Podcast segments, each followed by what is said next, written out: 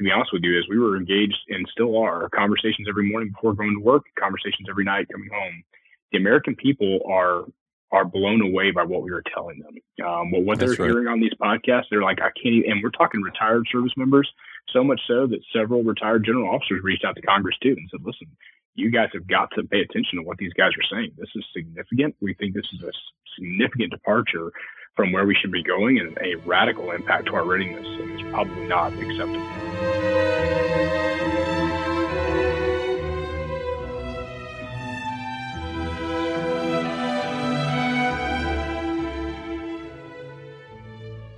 Lieutenant Colonel Scott Duncan is an F 35 pilot and F 35 instructor pilot and is the Tactics and Integration Department Head of the Marine Corps Operational Test and Evaluation Squadron VMX 1. Uh, was recently Director of Operations in an F 35 unit that was the largest F 35 unit in the Defense Department.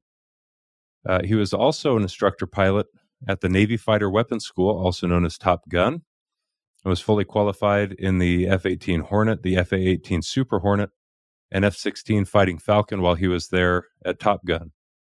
He has over 2,800 flying hours and over 300 combat hours. Scott has a Bachelor of Science degree in Construction Engineering Management and a Master's degree in International Relations. He and his wife and four children currently live in Yuma, Arizona, where he's stationed. Scott, welcome to the show. Hey, thank you, Matt, for having me. And, and I'll start off with the obligatory statement that these will be my personal experiences that I'm happy to share, but they are not uh, the opinions shared by the Department of Defense or the United States Marine Corps. Got it. Uh, Scott, you've had a terrific career. I've only read the smallest fraction of uh, bona fides that you bring to the table as a combat aviator, and uh, your experience is extensive. But you and literally hundreds of other qualified uh, pilots, both fighter pilots, tanker pilots, helicopter pilots, and so on and so forth across our Defense Department, find yourselves at a tough crossroads uh, at the moment. So I think it's important that we get right down to business and ask you uh, at, at, the top of the hour, what did you think of Top Gun? Have you seen it? Oh, you know what? My kids begged for me to see it, and uh, yes, I reluctantly went. I said reluctantly, of course. I was happy to go, but I thought it was fantastic. It was great to realize okay. Uh, we know the guys, the gentlemen that did the flying for it. That flying is very representative of the mission sets that we exercised every single day there. Um, I think the only one piece that we would love to have captured is the fact that uh, the instructors there are some of the most uh, humble and approachable folks you can imagine. And uh, so that is the one piece that we would love to have uh, indelible, just an understanding that those young lieutenants and captains uh, really are a young junior officer corps, and they are at the leading edge of tactics development. And it was it's humbling to have been a part of that organization. What did you think of the uh, cockpit footage? I thought it was fantastic. I mean, I again, you know, a little bit probably more into my history, but when I was a young man, I didn't grow up wanting to fly or wanting to even be in the military. And it wasn't until later in life when I had to set an objective for myself, and it was flying jets off of an aircraft carrier that started that. So anytime I see that cockpit footage, uh, I it does harken back to memories of, of having very similar type flights and something we, we, we thoroughly enjoy in the weapon system. You know, I captured your flying hours. How many uh, aircraft carrier landings do you have? That's a great. You know, I should probably be more familiar with some of these statistics. I think it's about. Uh, I think it's around 300 or so. Uh, I had two combat deployments on the USS Enterprise. I think it, it ended up being about 300 carrier landings. Well, I thought I'd tease you up front uh, about Top Gun just a little bit and, and, say we're getting right down into the business. But you know, that's the first question, obviously, that pops into a lot of people's mind. I saw the movie as well. Thought it was fun, and uh, you know, there were moments. Um, you know, I didn't fly for the Navy or the Marine Corps, but I I know what it looks like from a cockpit, and my palms were sweating at certain uh, points oh, in the yeah. show because they did a phenomenal job capturing the look and feel and almost smell of the inside of a cockpit, and uh, I thought it was real fun. Yeah, man, I think same um, here. We now we were grateful to you. Well, so tell me, I'm going to tease this out a little bit more about your personal background. So, what was it in the end that then inspired you to be uh, a fighter pilot? Uh, do you have um, a pedigree or do you have a, a family history of uh, military service? Yeah, so actually, we don't have a family history of military service. And um, it was not until you reach a little bit further back. So, my grandfathers were both in the Navy. And that actually, I think, influenced me to go in the Navy as far as aviation was concerned. Uh, but I did not grow up as a young man very familiar with their backgrounds or history at all. I mean, beyond them, you have to reach back several generations to get any more military history in our family, which is stuff we've kind of unearthed now having a military member. Um, but it really was not. I did not grow up wanting to fly airplanes. I did not grow up. Um, I was given an, a phenomenal uh, childhood. Don't get me wrong. So I was a product of my own demise when I was younger, and it wasn't until I was a little bit older that I finally said, you know what, I need to, I need to have a clearer direction in life.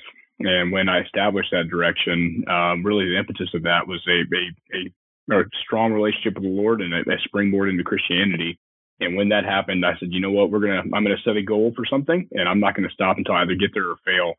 And uh, when I harkened back, I thought, man, you know what? I would love to fly uh, airplanes off of aircraft carriers. And that's kind of what started our military transition. But it wasn't long after that, Matt, that uh, flying was no longer the objective. It was a true uh, as we spent more time in the Department of Defense, more time with military members, um, it was a much, uh, much higher, a much more transcendent goal, and that was to to serve the people of this country, to take an oath to defend the Constitution. Those things then became to the point where when we transitioned from the Navy to the Marine Corps, uh, we were willing to even make that transition because of what we thought was a better culture, even if it meant uh, we were not going to get an opportunity to fly. And we were just fortunate enough to be able to to be able to do that and continue flying. Talk to me about that cultural piece. Uh, that's an interesting thing for me to hear you say a better culture. Uh, what was it about the old culture? Uh, are you able to share specifics? I mean, I, I get that um, you're not separated and wearing a beard like me, and you're still active. But I mean, is it, what what can you say about the cultural aspect that uh, was appealing to you in your transition? Oh, you bet. So that was pretty early on in, in my career. And again, I, it's funny because I transitioned to the Marine Corps and I've spent almost my entire Marine Corps career uh, with the Navy, very intertwined with the Navy on their carriers, teaching at their fighter weapons school. Very fortunate for that. Uh, the culture piece specifically was um, the, the individuals that we encountered in the Marine Corps with our first exposure to the Marine Corps at college at Oregon State University um, we just had a, a kin relationship to the way they viewed life and the way they viewed service. And it was not an adjunct to other things. It was a wholesale representation of the individual. And so from, from my personal standpoint, I thought, you know what, those are the kind of individuals I'd like to be around. Um, now, granted, I did not see a comprehensive look in the Navy, but my short time in naval nuclear power, uh, I had some very phenomenal folks that were there, and I had some other folks who really probably did not want to be there uh, when I was exposed to the Marines, um, again, the initial look at Oregon State University, every one of those Marines wanted to be there and they were interested in being the best. And that was the kind of culture I wanted to be surrounded by. And it's funny because I subsequently, you know, have worked with the Navy at their weapons school with those exact type of individuals. So it is not relegated to one service or the other, um, but that was part of the culture that was attractive to us. Uh, in making a transition from the Navy to the Marine Corps. Wow. So you've got now, is it just over 18 years of uh, total active service? We're coming up on 18 years and 10 months right now. 18 years, 10 months. Um, I recently interviewed uh, First Lieutenant John Bowes. Uh, I think you know John. Uh, he was in the F 16 student pilot training pipeline. So he's at the opposite, he's at the, at the front end of a career that uh, he had hoped to pursue. And you're kind of uh, re- relatively speaking, at the tail end of a, a career, whether you want it uh, to be the, the tail end of your career or not. And uh, if you haven't, for the viewer or listener, heard John Bowes' interview, I'd recommend you go back and take a, a listen to his interview because there will be some overlap between that interview and some of what I'm hoping to talk with Scott about today. Uh, but but similar to John, Scott, you find yourself in a position right now uh, I'm sure that you didn't anticipate a year ago or at any point in your career. Talk to us about uh, where you're at uh, with uh, the current DoD uh, vaccine mandate policy and what position that's put you in. Talk us through that story wherever you think is uh, appropriate to start. No, you bet, Matt. So a couple things too. I did have an opportunity to listen to that interview with John. It was fantastic he's a very well well spoken gentleman. Uh, there's some other folks who have been uh, offered up the opportunity to speak, and and they've taken advantage of that opportunity to really get the message out to the American people. And to be totally honest with you, when you have a gentleman like myself who is at the tail end and have achieved some of the goals that I aspired or set out to achieve, my heart really breaks for those young aviators uh, that had those goals in mind and are being robbed of those opportunities. Uh, and John is obviously not alone. There are are many. And uh, we do say hundreds, um, and I say hundreds because it's a more conservative approach. I think if you really took a look at the numbers, we had situational awareness to them, it's quite a bit higher. I, would always prefer to default, obviously, to the more conservative numerical approach. But sure, hey, Scott, let me interject on that note, um, and then pick right back up where you said where we stand right now. But um, one of the things I talked about with John was a uh, fighter pilot shortage in the Air Force I don't. I'm not aware of uh, specific numbers for the Marine Corps or for the Department of the Navy. Is that something you can talk to? Are we in a good position? Are we in a healthy position as far as our readiness, the readiness of our both of our aircraft as well as our, our pilot numbers? Are we also suffering a shortage in the uh, Navy? Yeah, so that's a great point. Um, we are suffering a shortage in all services, so it was not a hidden fact at all. The Department of the Navy came out and said we we cannot get enough aviators, and I'll talk specifically from the jet community, and we cannot get enough what they would call TAC air pilots. Uh, the Marine Corps has the same or suffers from the same. Uh, from an aircraft readiness standpoint, however, the F-35, obviously, you know, coming off the lines, a newer aircraft. Um, one of the problems we have is the fact that the iron is coming to the fleet, and there are not people in the form of manpower, that's pilots, also enlisted maintainers qualified to stand those squadrons up on a timeline that was developed. Uh, so I think the most recent number, and again, I'm going to round up for this number, uh, would say that Marine Corps F-35 manning is at about 45%. Uh, we've been actively trying to pull levers, and uh, in fact, several years before this, and trying to come up with creative ways that we could open up pipelines to help improve that number. Uh, the requirement and the demand is just outpacing any kind of production number we currently have. And you know, back to your point, Matt, too. I mean, I don't, I don't want to see that on behalf of the Department of Defense. I mean, at the end of the day, even when they tell me to to go away, I'm still uh, a patriot and an American citizen, and I want a strong Department of Defense. And that gap is staggering. How many F-35s are there in the Marine Corps? Oh, that's a great question. Um, and you would think someone in my position would know that answer, Matt. uh, I, I, you know, I'd say probably, uh, uh, man, this is a wild guess. Uh, I think about 100 to 150 maybe would be our total inventory right now. And, and, how many were in? You know, you were the director of operations. That's my Air Force term. Maybe it's the same in the Marine Corps, but for the largest F 35 unit uh, in the Defense Department, how many F 35s were in that unit? Oh, yes, sir. So right now, so that was the unique piece. I will call it the operations officer and chief instructor pilot. Those are the two primary roles I served there. Uh, again, slight nuance. Concept is exactly the same. Um, but there were 30 aircraft approximately at any one given point in time. And those were comprised of uh, United States Marine Corps assets as well as United Kingdom assets. And and there were over 400 personnel in that unit, both, both That's a correct. combination of Marine Corps personnel as well as uh, UK pilots. Mm-hmm. That's correct. And not only just pilots, maintainers, uh, oh, other right. individuals. Yep. So we basically took uh, the United Kingdom's first squadrons and birthed them out of that squadron environment. Mm. Uh, and it lends itself to the very first tactical units, their very first fleet replacement squadron, uh, which is basically the type of squadron that John is associated with now in the initial training stages. Uh, and then since then has been a successful deployment of the HMS Queen Elizabeth. Okay. Now, uh, I, I know I've, I, I, said I'd interject briefly, but we've already yep. lost uh, the bubble here. So now go back to your story and, and tell us uh, where things rest now and, and um, talk us through that a little bit. Oh, you bet. So, Matt, one of the things that was kind of important is, uh, and you mentioned this a, a little bit, um, we had concerns well before the mandate began to manifest itself. And so, an important part of kind of the uh, lineage, if you will, of how things have progressed is that we felt compelled to inform leadership that there were problems and we saw problems coming. And if this mandate was going to come as it ended up uh, coming to fruition, that we had a specific stance and this is the stance we were going to take. And not only were we going to take this, but we were going to take a responsible approach to seeing it changed. Um, so that came well before the mandate ever existed. In fact, uh, one of the gentlemen that we uh, had a relationship with or began a relationship with because of a book that he published back during anthrax, um, it, that conversation springboarded six to eight months before the mandate ever actually came down in the form of an order. Um, so the Secretary of Defense, uh, he passed an order uh, for the mandate. And again, for us specifically, a vaccinated status is not important. If somebody is making the decision on their own, I, I it would encourage them to do that. And if they believe that they've been given a truthful accounting of the information, then we support them in that. It was the mandate very specifically. So we, um, it, every squadron was given an opportunity to have kind of their own timeline to some degree. And so, as soon as the squadron's order the requirement to be vaccinated or at least have received the first shot, uh, was when we had to have our religious accommodation submitted. Now, um, an important part of this journey, if you will, was I was ignorant of that process and I had to learn what that process was, not only for myself, but also to the other thing we told the command is that we were going to support people who shared the same conviction. Uh, so, you know, trying to network with folks uh, and then very quickly identify who those people are and how you can serve and support them in this.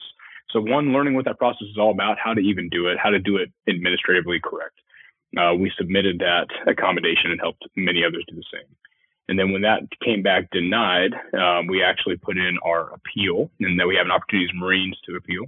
Go ahead, Matt. sorry. Tell me the time frame again. So when you submitted the religious accommodation request, what month are we talking about? So we're talking uh, early to mid September of 2021. And then the denial came back at the end of October in 2021 that was when the DoD was trying to figure out how are we going to handle all of these uh, religious accommodation requests that are coming in, and I think there was a lot of coordination during that time period um, about what a standardized response might look like, because it seemed to me that um, across all branches of the military, the response was the same, and they came flooding in. Uh, the answer is no. You know, you're gonna. But but as I mentioned in John Bowes' interview, I have a I have a friend who uh, is atheist, who submitted an ethical veganism uh, accommodation request that was approved. I don't know if he's the only one or if there were others, but um, too bad he didn't know about that one sooner. Uh, but you know, you got to be honest. Well, the fascinating part about the the, uh, the process is, and this is what hi- is, is, highlighted. I mean, the the Constitution protects these uh, religious discussions and the right to uh, religious uh, religious context and decision making in that context. And the reason why I say that is because you could have an individual like an atheist, and what he has to prove, or his burden of proof, is a burden on his conscience.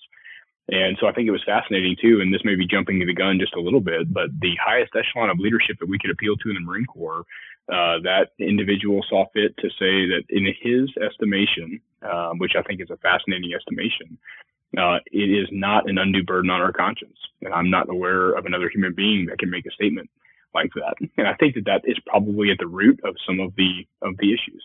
Um, but back to the timeline real quick, because some of these things are going to be important. Uh, we wanted to make sure we also exhausted every administrative action. So, um, and I think this is a thing that you highlighted previously from uh, discussions I've heard you have. Um, but for example, before our appeal, we went ahead and submitted a request for early retirement. Now, for us, uh, because we were told by the monitor, he said, listen, you cannot resign. One, you cannot resign because of this topic. You're specifically forbidden to do that. And then, second, you can't specifically resign because you have uh, an obligation, and that obligation is because I took uh, the aviation bonus to take me to the 19 years, and I had every expectation to continue. I was a slated commander at the time, and was very much looking forward to continuing uh, and achieving those goals, and looking forward to others. Um, so at the time, though, we said, okay, listen, we can't resign. Um, is there anything else? Clearly, the values of the institution are going one direction, and the Duncan family values are going somewhere else. Um, and as a result, then we were going to say, if you, you know, I, I, can leave the service if that is of interest and such extreme interest. Uh, we can do that via an early retirement request. That was a valid request. Uh, there's a process for that, and we exercise that process um, in that process, it was fascinating. They said, uh, you cannot, you're denied, um, or I shouldn't say denied. Let me be very specific on my terms. The endorsements were recommended for disapproval, and they were recommended for disapproval because I was too valuable to the institution mm. to lose as an F 35 pilot. Uh, however, they would have no problem continuing with the administrative separation process. Of course, again, and just highlighting kind of more probably what this is truly all about. Well, um, let, so me, we, let we, me interject again here to to point Please. out this is worth. Uh, I'm, I'm reluctant to interject. I'm trying to work on this, but um, no, please so much do. of what you're sharing. You know, I just heard uh, of another pilot, uh, an A-10 pilot, uh, who I happen to know and uh, was a phenomenal commander, but uh, is now a colonel. has actually over 20 years mm-hmm. time in service and requested an early retire or requested retirement before her commitment was up because uh, she is opposed to the same uh, mandate. And she was told the same thing that you were, and it was that she is mission critical, yes. and therefore we will not allow you to retire. However, you now have an order that within 10 days, this just happened a few weeks ago, you will get uh, the vaccine or we will force you into separation. And, yep. and you, you, think about that for just a moment. Um, you know, we can't let you go on your terms, but we are determined to let you go if you're not compliant. Uh, that's a really terrible position, in my opinion, that we're putting our service members in. But the more important question, I think, for the American people, uh, if they haven't already thought of it, is where does it leave us as a military as far as military readiness is concerned? Uh, you've heard in now two interviews uh, the uh, unfortunate numbers, um, readiness numbers, the numbers of pilots who are qualified to execute the mission in these uh, various uh, platforms. And we're, in essence, it seems to me, shooting ourselves in the foot when we make these kinds of paradoxical decisions. They're putting themselves in a really hard spot. And I would think that after months and months and months of data, uh, pushback from some of the service members, some of what we've come to understand about all of this. And I'm trying to be careful how I use my language because there's multiple platforms on which this shows up, and I'd like to keep them going. But um, you'd think that the DoD at some point, uh, months ago, had to have had hard discussions behind closed doors and saying, look, are we really going to dig in our heels and force out many, many thousands of our service members, some of whom are in absolutely mission critical career fields? or are we going to say you know we made a mistake and then oh by the way live with hundreds of thousands of people who this this was also against their conscience and their view as well but they've already chosen to go ahead and comply and now now what are the consequences of that you know rewarding those that dug in their heels like yourself and uh, but i've talked to a number of service members who have regretted their decision to be compliant as they see others like you standing up so anyway, I, I risk uh, again derailing us, but um, there are others like you who have requested retirement. That retirement has been denied, and they're being now forced, nevertheless, out of the service if they choose not to be compliant. What will you do if the grid goes down? How will you survive without food, water, and heat? Introducing One Sunrise, the first of its kind in massive on demand power instantly available at any residential, commercial, or remote location. Power your home, your office, your EV, your RV, your farm, your cabin, your bug out bunker, your glamping weekend with the family, or all of them. Bring instant power to any situation, anywhere. Non toxic, cobalt and lead free, as well as fire resistant, one Sunrise mobile power stations are made to run in over 100 degree temps or at negative 20. For when the grid goes down, there's one Sunrise. Visit onesunrise.com to learn how you can prepare today for no power tomorrow. Yeah, there's another part of that too, Matt. Uh, when this first started, and it's easy because you know we don't have an appetite for history, like I think we probably should. So you lose sight of what happened at the very beginning, and you lose sight of some of the narrative that existed at that time. And uh, we were we have members 24 years, 25 years, 29 years of service. And those individuals were told, you will not retire. You will be administratively separated. I had specific commanders. They were told, and their and literally their shot deadline was a week after their already scheduled change of command and their retirement. They're like, no, absolutely not. You will be fired. You will be removed. And so, it, again, just back to the, you know, coercion has a legal definition, Matt. And when you're having things along those lines happen or take place, I cannot tell you the volume of people. And we've asked leadership to consider this. We're like, listen, um, the sheer volume of people that took this uh, because it was a they made a business decision with their body and in fact that was how it was presented to me by one of our state legislatures here. And they and he said specifically that he advocated that his son do that for business considerations. And he looked at me square in the eye and said i think that is at the heart of the problem. And i, I said i absolutely agree. Um, so i think you know it's it's heartbreaking to see these young marines who said listen I was told, and not only that, but I was told this surrounding the narrative of the shot. At the time, I was told to take it for these reasons. Uh, that did not transpire. That is no longer even the prevailing medical narrative. And as a result, I really have questions about what is taking place right now and what I may be susceptible to in the future. Well, I don't blame you.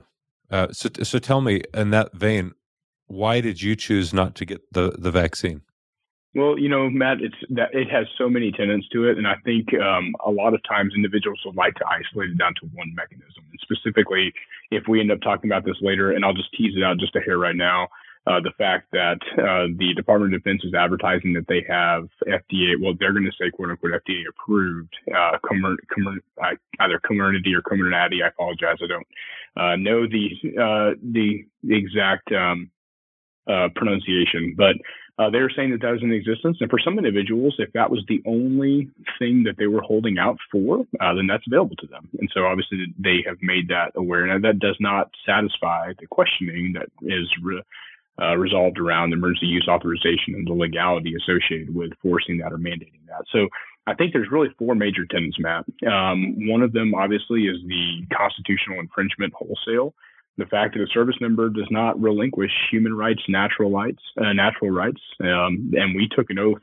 again to the Constitution. I know you're very aware of, and uh, that oath is what we believe we are exercising uh, in our position and our stance right now.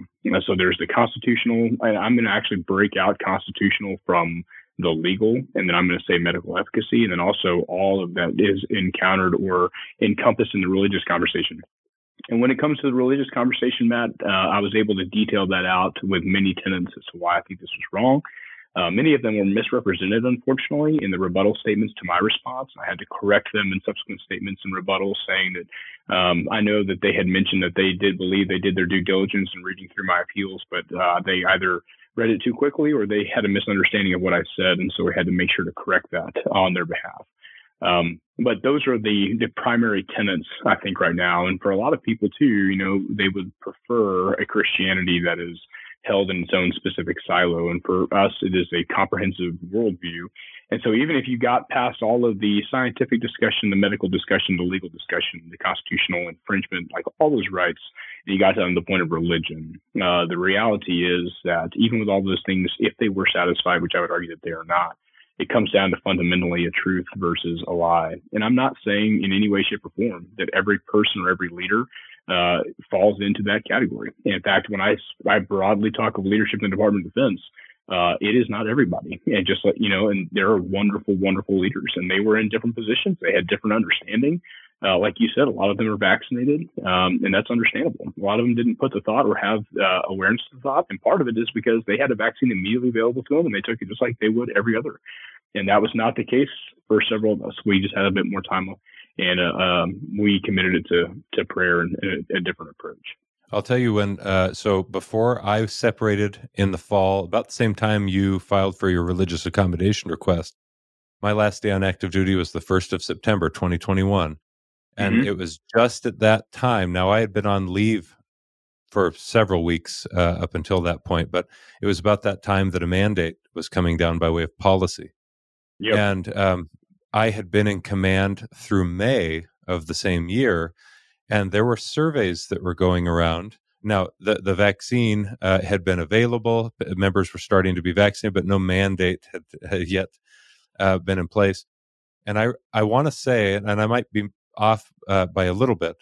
But my recollection is that uh, we were directed to take surveys of our of our members of our unit uh, to determine who was interested and who wasn't, kind of a thing, so that we could get mm-hmm. them scheduled and slated for the vaccine. But there was probably uh, this is a, this is an honest assessment between thirty and thirty five percent of my unit um, was at once the moment the, the vaccine was available interested in getting in line and taking it. And there were over 60% that uh, were either on the fence or not sure they ever wanted to do that. Well, you give it a month and see that there's now a pressure campaign underway. I think this was all still before there was an actual mandate.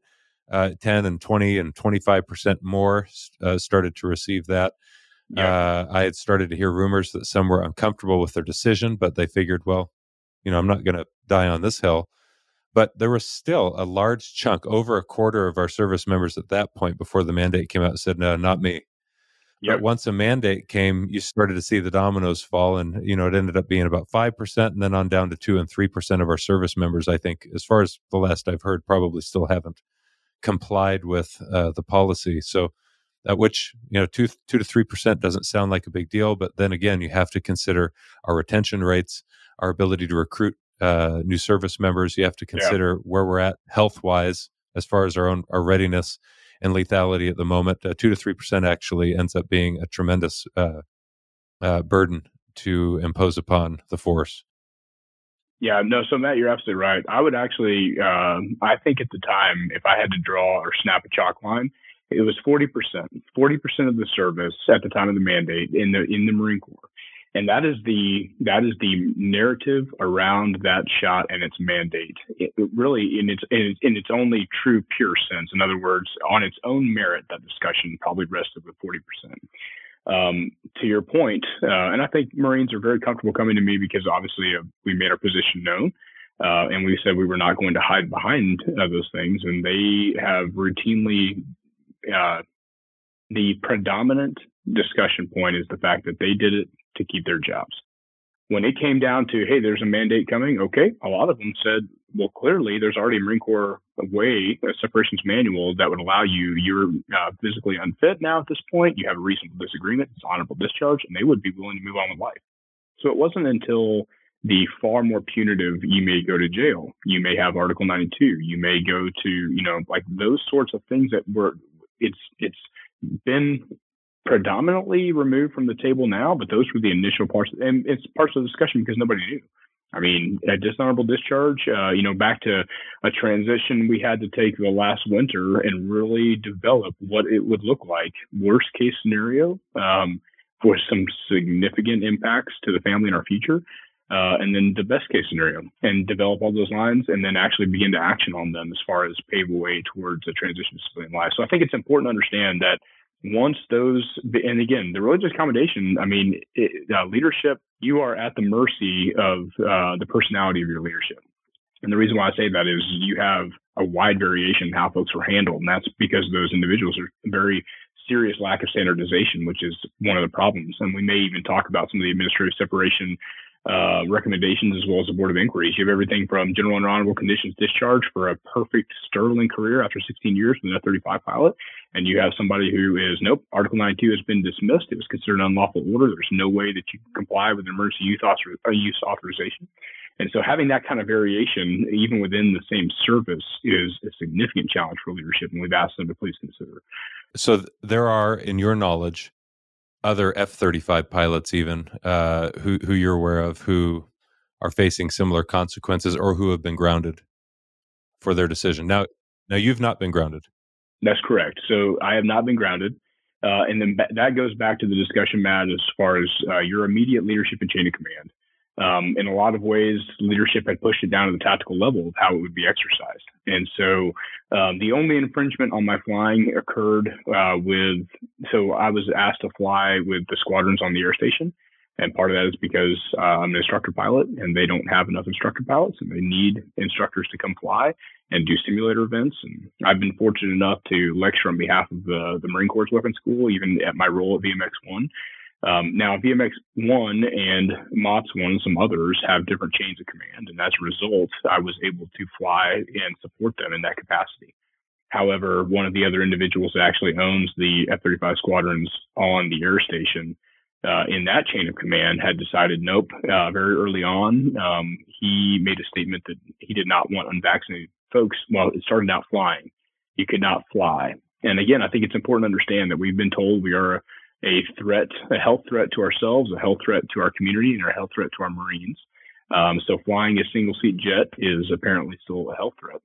And as a result, they said, nope, you cannot fly, but you can, they would still let us do simulator events and lectures and things along those lines. I think after about six weeks to eight weeks of that, they said, ah, that, that may not have the best optic. And as a result, they finally came back and said, no, you just can't support those squadrons, period. Dot. So uh, again, that squadron said, we're going to, you know, we will be happy to fly you until we're ordered to stop. And they were, in fact, ordered to stop. Um, it is, to my knowledge, there's no written correspondence. It's all phone calls and, and things of that nature to, to make that uh, take place. Now, is there a lingering stigma over the head of Lieutenant Colonel Scott Duncan in the eyes of your peers or leaders, or how, how have you been treated by other service members? Your, let's start with your peers, I guess.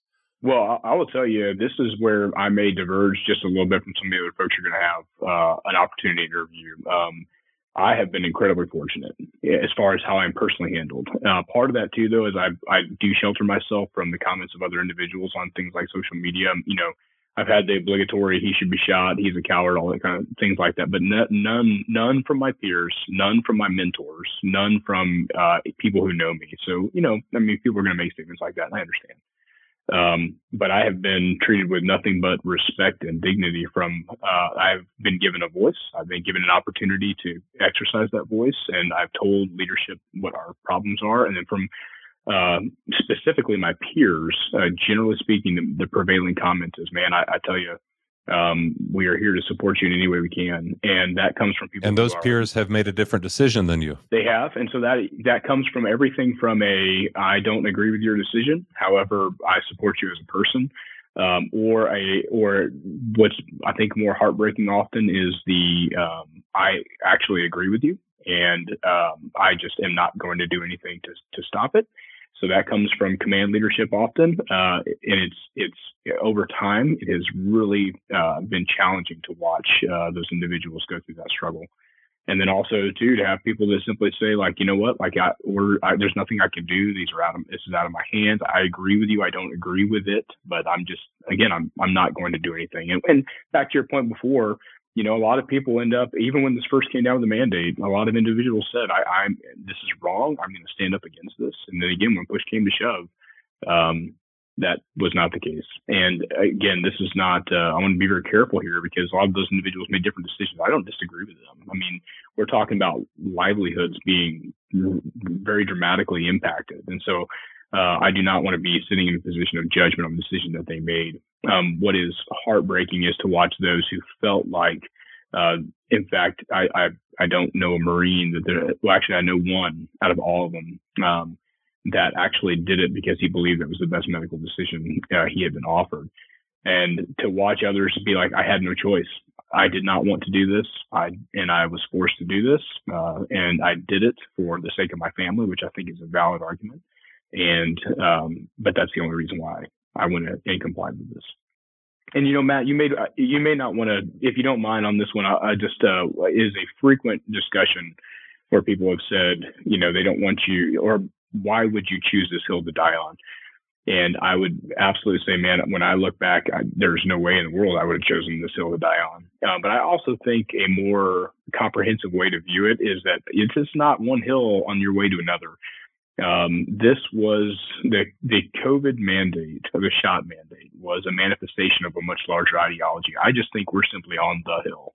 It's and so for us, it was the the line needed to be drawn somewhere, and that is something that most people have struggled with. And our response to them is, where where will you draw the line if you really believe there is an issue or problem? And generally speaking, that has caused uh, quite a bit of uh, retrospective look. Well, thanks for sharing that. Are, are you aware personally or by hearsay of any general officers who are in the same boat you are who have made the same decision? Oh no, not not that made the same decision. Um, I personally know some several general officers, uh, and the ones that I know, again, Matt, I've had I've been very fortunate in my entire career. In fact, um, the long list of achievements is because I've been supported by phenomenal teams. I'm not a special mm-hmm. individual, um, and those general officers, even some of them who are like, you know what, I I support you as a person, as a mentor, as a friend. Um, uh, in some cases, they're like, I don't, you know, I don't have the same understanding that you do, and, and I understand. I understand too. I mean, they're yep. we are high, we are hyper focused on this because uh, by necessity, I would not expect a commander to be that way, and I would hope that they would not have to be. Unfortunately, they are. Um, but no, I'm not aware of anybody in the same situation. Um, but I am aware okay. of those who who do believe that there is merit to our argument. I'll ask you a more sensitive question. Are you personally aware of, or have you learned by hearsay of any other pilots who have been grounded as a result of their decision? Uh, to, I'm sorry, let me be more clear about that. Because they made the decision to comply with the mandate, that they've now been grounded because of health concerns or other anomalies that they've experienced? Uh, yes. Okay. So um, yeah. So and what, what I will do is uh, I know that's probably, sensitive, and I, I don't want to yeah. press that, but Nope, and, and I think uh, because of the sensitivities, I'll leave them off. But you, you are correct. Um, mm-hmm. We've had everything, and not only just pilots. We've had Marines, unfortunately, who have had, uh, unfortunately, now are facing uh, lifelong health conditions as a result. And uh, it's not just Marines; that happened in local communities right. too. Now, talk to me about the path forward for you and your family, given the context that you've uh, laid out. Is there? You mentioned an appeal. Mm-hmm. That appeal has been denied. That's correct. When was the denial received? Um, the denial, you know, it's kind of uh, the timing was was very interesting. Um, so I submitted the appeal in in early November. Um, the we had an opportunity to express some of our concerns, uh, specifically the impact of readiness, uh, in the form of Tucker Carlson, and it was the day after that that we received our uh, denial. And so, again, could be completely unrelated. Don't know mm-hmm. that uh, one way or the other, but it it, sure. it came to our office the afternoon after that took place. My uh, dismissal of my Space Force Inspector General's complaint about critical race theory being taught at the base, despite the president's executive order uh, banning the use of critical race theory vocabulary. My denial of that came back on January 7th of 2021, the day after January 6th of 2021, and it could be chance. But um, it was an unfortunate, you know, I wait they sat it on that that complaint through November, December and January. And um, that was an election season. Tough time to file a, uh, an inspector general's complaint that is uh, a highly politicized issue. And it seemed as if um, that played into that decision. But um, I can't get in the minds of other people. I can only weigh the outcomes. That appeal was received. Uh, I'm sorry, the denial of your appeal was received. Uh, so that was now, January, January 2022. That's when that happened.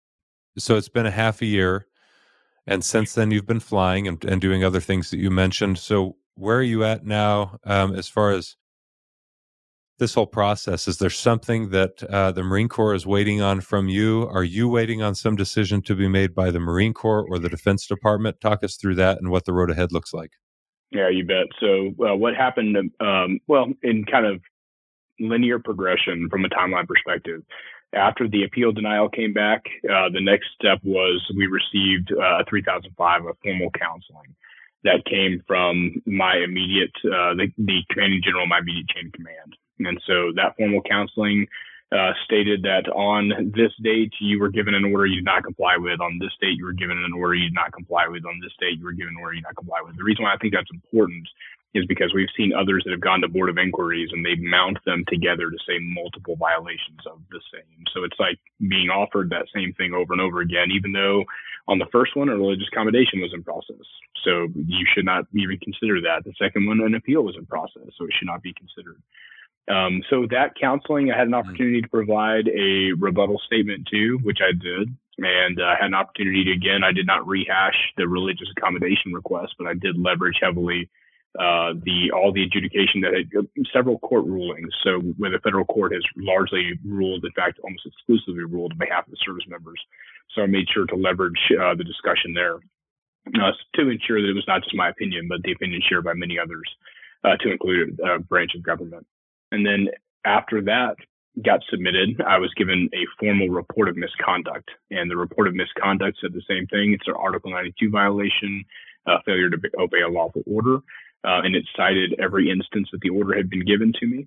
Um, I also submitted a statement, which I had an opportunity to do 10 days later.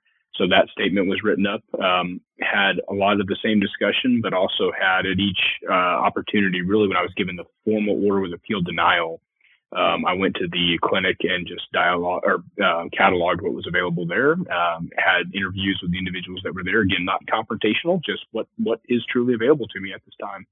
Um, and lo and behold, it was Pfizer BioNTech and Moderna, both under emergency use authorization. And uh, of interest and note, mm-hmm. uh, they gave me the documentation that uh, I think well, actually, I don't want to misrepresent who wrote it, but they gave me the documentation. They gave them the authority to extend the expiration dates for everything that they had. So everything was labeled hmm. expired, mm. but they had been given some authority to continue to offer that. So I documented that as well in the statement.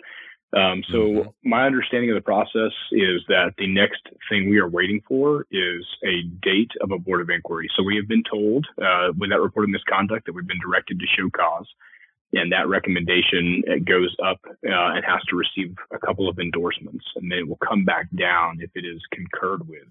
And so it's in that process of getting routed up for those endorsements. What's involved in that board of inquiry? So the board of inquiry is is a challenge, Matt, and I'm glad that you kind of asked that question. And the reason why I say it's a challenge is you're it's not it is not a court of law. And I think one of the things that we would prefer is to have it be a court of law because the burden of proof is much more significant. So when you're at the board of inquiry, uh, it is an administrative process only, and they have been given the authority that they believe they have from the NDAA that even though it was originally presented by Congress uh, as an honorable discharge only, I think it was the Senate that countered and said, no, it can be honorable or general under honorable conditions discharge when you are removing members uh, for this in particular uh, thing for COVID and refusing the COVID mandate, uh, the COVID shot associated mandate.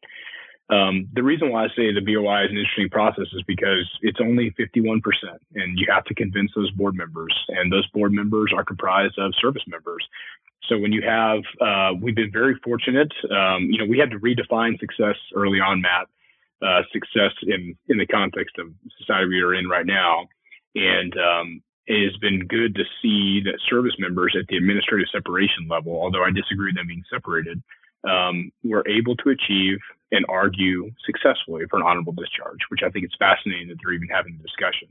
Uh, of course, the separations manual has language that's loose enough to fit anything into really any category, but an honorable, a meritorious career um, with one blemish, uh, not only does precedent suggest that that should be the case, but you would clearly follow the order and it would take you to a logical honorable discharge. Um, by way of example, an administrative separation we just attended yesterday for a master sergeant who is two months from SkillBridge and then SkillBridge approximately three to six months. So he he is retiring. He already has an approved retirement date, and they went ahead and saw fit to put him through a board of inquiry, and he was voted uh, separation. And thankfully, though, he successfully got an honorable characterization of discharge. Now, the separation may be suspended, and we may have some hope that he can make it to retirement. Uh, but again, the fact that that is under discussion is um, is fascinating. Um, but the the reason why I say that is the board of inquiry for us as officers is going to be comprised of uh, three to four members, and they're senior to you. And I believe there may be um, the requirement that they are outside of your chain of command. And with the government is going to present their evidence uh, for the Article 92 violation, and then we are going to present defense. Uh, we are going to have assigned defense counsel, and then we are also going to bring with a civilian legal representation as well um, to make sure they kind of defend our position there. So again, uh, we believe there's every reason to be retained. Uh, and then in addition to that, we also believe that if that is not the case, uh, that there's nothing that warrants something different than an honorable discharge.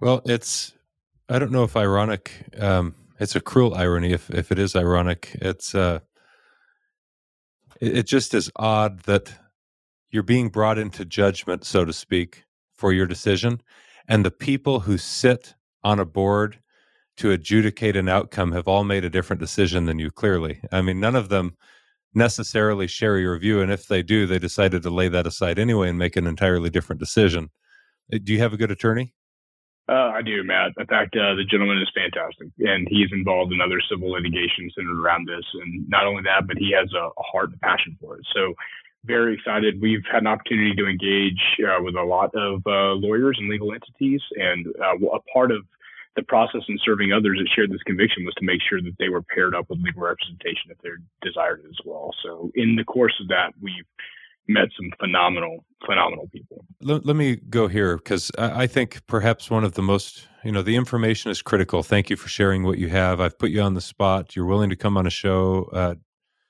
in spite of the fact that you um, still wear the uniform of your country and you've got certain obligations that I very much appreciate. You know, you're not criticizing, to be clear, you're not criticizing your chain of command. Uh, you're treating them with respect, um, whether or not some of them deserve it. But in, in your case, it sounds like, um, you know, you've been treated respectfully. You're not criticizing the current administration. That's all off limits under the Uniform Code of Military Justice. Uh, as deserving of criticism, in my view, as they might be so you're you're doing things right and I and you're sharing information, but perhaps one of the most important uh, things I can ask from you is to talk uh, to service members because there are going to be a lot of service members who are going to hear this in the weeks ahead. Uh, some of whom, in fact, um, I'm guessing if they're listening to my show, many of them might be in the same boat you are. Um, and the show is growing pretty quickly. I think uh, a lot more service members, including senior leaders, are going to be hearing these interviews, especially if I'm not talking about the sun or the stars like I was in the interview that was released uh, earlier today. I have a I have a broad range of interests, but when I'm talking to military service members, yeah, you know, so what is it that what message would you like our service members to hear from you? Uh, I'll say that generally, and if you want to divide that up into, you know, your young service member who's at the beginning of a career, or even our, our senior military leaders at the other end uh, of their career, uh, what, what, are some of the thoughts that um, you'd like to leave on record for them? I'm very grateful for that question, Matt. Um, the reason why I'm grateful for it is because uh, we, at some point, we also reconciled the fact that, uh, I mean, we did not have a desire to go out in a public sphere in this capacity.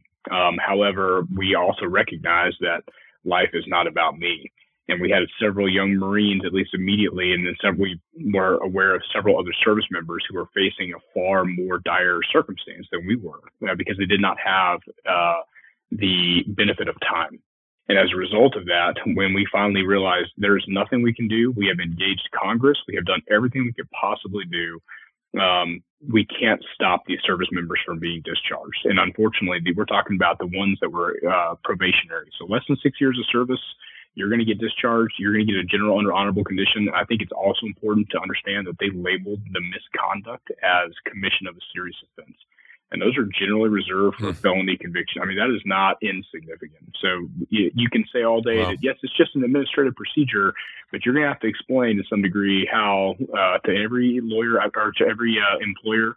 I just finished up a couple applications to to uh, law school. I need to be loose with that. Just it's just a master of legal studies, but regardless, I had to make a comment mm-hmm. on there uh, to that effect. So the reason why I say that is, is it is a broad-reaching thing that you have to overcome as administrative hurdle. Um, so my message uh, really to service members is that that is the reason and the rationale that we were willing to come out is say, you know what, we the American people need to know. And the other thing, Matt, to be honest with you, is we were engaged and still are conversations every morning before going to work, conversations every night coming home. The American people are are blown away by what we were telling them. Um, well, what That's they're right. hearing on these podcasts, they're like, I can't. Even, and we're talking retired service members, so much so that several retired general officers reached out to Congress too and said, listen you guys have got to pay attention to what these guys are saying. This is significant. We think this is a significant departure from where we should be going and a radical impact to our readiness, and it's probably not acceptable. Um, so, and we've been able to quantify that, and, and I know that you've been able to represent that information. But the other piece, Matt, to be honest with you, I think from a service member perspective, um, I was fortunate enough to, to write an article to the Marine Corps Gazette. It's a professional journal. Um, I submitted it for an essay contest, um, and it did not win. I'm sure it's because I'm a poor writer. However, um, they were mm-hmm. kind enough to say that uh, that they would like to publish it, and it's going to be published here in a few months. And the reason Good. why I think that's important is the message, Matt, like you said, is it's not criticism. Um, I'm not asking anybody to, especially in the context of the Department of Defense as a uniform member, uh, to admit guilt. Because back to your previous discussion, you are only accountable for what you know. And the reality is, is a lot of people did not or do not know things, and uh, myself included. And the reason why I say that is, is one, the call to action specifically is it is not too late. Uh, we can stop this before several. I mean, I, I think the I could firmly stand behind a number of 135,000 service members. We can stop it before those go away. The next piece is okay. Well, the fact is, you're going to have people who made different decisions, and they have been uh, treated rel- very poorly but most of the service members that I'm involved with that are in this process, Matt, still still want to serve and have a desire to serve and are willing to accept the difference in in uh, in decision and the difference in ideology. And the uh, the essay was written in that context. It's like, listen, uh, people who are willing to stand on a religious conviction, um, these are not the kind of people we want to remove. If we are really willing to espouse maneuver warfare, then guess what? The medical information has changed. Uh, whatever you want to call it, the science has changed. We have a better understanding mm-hmm. of the mm-hmm. virus. Whatever you want to say, that's fine. And you know what? Now with new information, perhaps we should change the course of action before we make a very dramatic decision mm-hmm. and then suffer some consequences for it. So, you know, Matt, that's my yeah, I, I, I, don't think um, I think some people would very much disagree with me on this one, but I do not believe reconciliation is out of the question, and I believe that um, there is a place with which even leaders who have prosecuted those uh, mm-hmm. can honestly take a look back now and say, you know what, uh, different information is available. My understanding perhaps is mm-hmm. different, and uh, and we can stop this now, and then we can also, I think, uh, really compensate those individuals that suffered as a result of some poor decisions. Now, you mentioned a number, excellent, excellent comments. Uh, you mentioned a number. You said you could confidently get behind 135,000. Uh, that same, roughly speaking, number came up in my previous interview with First Lieutenant John Bowes. Uh, I was blown away by that number, and here it is again. Um, I haven't tried to verify it, but I understand you guys are close to these issues and, and you know what you're talking about. But that is just a remarkable number of people. I think to your point, you know, you, when you say percentages, a little bit of the context is lost. And uh, I think most people often hear like, oh, the Marine Corps got 3,000 non-adjudicated religious accommodations. Actually, I think it's a bit higher, but uh, I think it's 3,000 service members we've lost so far in the Marine Corps, and we've been a bit more aggressive in removing people. So when you hear numbers like that, yes, I I, I would not disagree. Although I, I believe every number of every person is significant, I would not uh, say that it's insignificant no matter who you lose. Um, but when you start to put the context and you start to flesh out the bones of it, that's a different discussion. And yes, I was staggered to be honest with you because uh, for a long time there was no confidence in reporting. The numbers were so wild. Uh, there was you know so few, and then you had numbers that you're like, man, I don't know. I'm talking to a lot of folks, and these guys have got awareness. So the reason why I say I'm, I have confidence in that number is that, that is what Congress is reporting. Uh, Congress is reporting this to the Pentagon, and as a result, uh, so I would say I've seen numbers higher than that. Uh, but again, you know, I don't have uh, I don't have a real good backing on that. So I've seen several venues, multiple sources. I've seen that number. I'll say this one more time too, and I said this something like this in my previous interview with John. If you stripped away every other issue we were facing domestically or internationally as a country, strip away every one of them from uh, what you think is or is not happening at a border, what you think is happening in the public education system, what you've come to learn about various radical uh, groups or entities in this organ uh, in in this country, some of the um, interstate competition that you see on the news being reported, and literally dozen other things. If you strip all of that away, and this is the only problem that you were aware of that was happening in your world right now, and it was that we're about to lose 135, potentially lose 135,000 service members many hundreds of our uh, experienced uh, combat aviators. That should be enough for you to be very concerned about uh, our ability to defend our our nation, uh, our ability to be ready to to wage and win wars should they come knocking. Uh, and so, while we're deploying service members to Eastern Europe and elsewhere in the world, uh, in anticipation of a spillover of a conflict between Russia and um, Ukraine, for example, uh, we're also shooting ourselves in the foot. And you know, our, our senior military leaders and the Secretary of Defense, I'm speaking for myself, not not for Scott here. Uh, they're going to have to live with the decisions that they're making right now at this critical juncture in American history for the rest of their lives. But here's the unfortunate part. So are you. You've got to live with the decisions that they're making. Scott has to, uh, and all of us are going to have to live with these decisions, and they might have far greater reaching implications than uh, meets the eye. And I'll tell you, uh, there's a lot that meets the eye even at a glance when you hear some of this information being presented. So I'm really grateful that you and some of these other uh, service members are speaking out. And there are so many young service members, young enlisted personnel, for example, have been in for two years or three years. They're, they're not being invited to be on podcasts right now. They're not being invited to be on shows. And yet they live in a world in which they're facing the same problems. Many of them have families to take care of. And so I'm sure they're grateful for people like you, Scott, who they see showing up on these podcasts and in the news to be a voice for them. Not everyone has a voice, but you've got a voice. And who doesn't think Top Gun is sexy, right? And so you're perfect spokesperson uh, to uh, to talk intelligently about what so many of our service members are both experiencing, or they believe in, uh, and don't have the opportunity to, to articulate themselves. Uh, and let me let me uh, add one more thing, and it's this, and then I'll give you the last word. Our military, obviously, needs men of integrity. Our military uh, needs men of courage. It needs uh, aviators who have experience. And frankly, there's a lot of other career fields in which uh, that experience is absolutely critical. And you, Scott, uh, represent all of those things to me. And I'm grateful that you're uh, standing with your family and keeping your integrity intact and being a man of courage and of God. Uh, there's not enough of that on display in the world. Uh, and so it's good for the world to see that. I give you the last word. Well, I appreciate it, Matt. I think uh, you set a very good example for all of us, to be honest with you. I was very grateful for the words that you penned uh, and very grateful for this time and opportunity. Uh, as far as the young service members, like you said, um, I was not, when it came down to it, uh, as a leader, because regardless of the capacity, as a Marine officer, as a leader, there's no way that in I, in good conscience, I could tell a Marine that the best medical decision for that individual to make was to take the risk associated with the shot. And that's what it came down to, or that's one of the things that it came down to. And as a result, you know, obviously we lost the opportunity to command. Um, but I do think that there's a time and place and that we do not have the, uh, the solid foundation or rationale to remove individuals for this, for these reasons. Um, so I think it also too, Matt, it's a word of hope. You know, um, many of the things you've hit on, and I say a word of hope because um, ultimately truth and good will prevail. There's no question about it. And uh, so it may we may be through a rough road, and I understand that, but uh, we've uh, probably taken bigger licks, I think, in times past, and, and we can do it again. Uh, so just want to be uh, clear and sure that we are on the right side of truth and history. To be honest with you, Matt.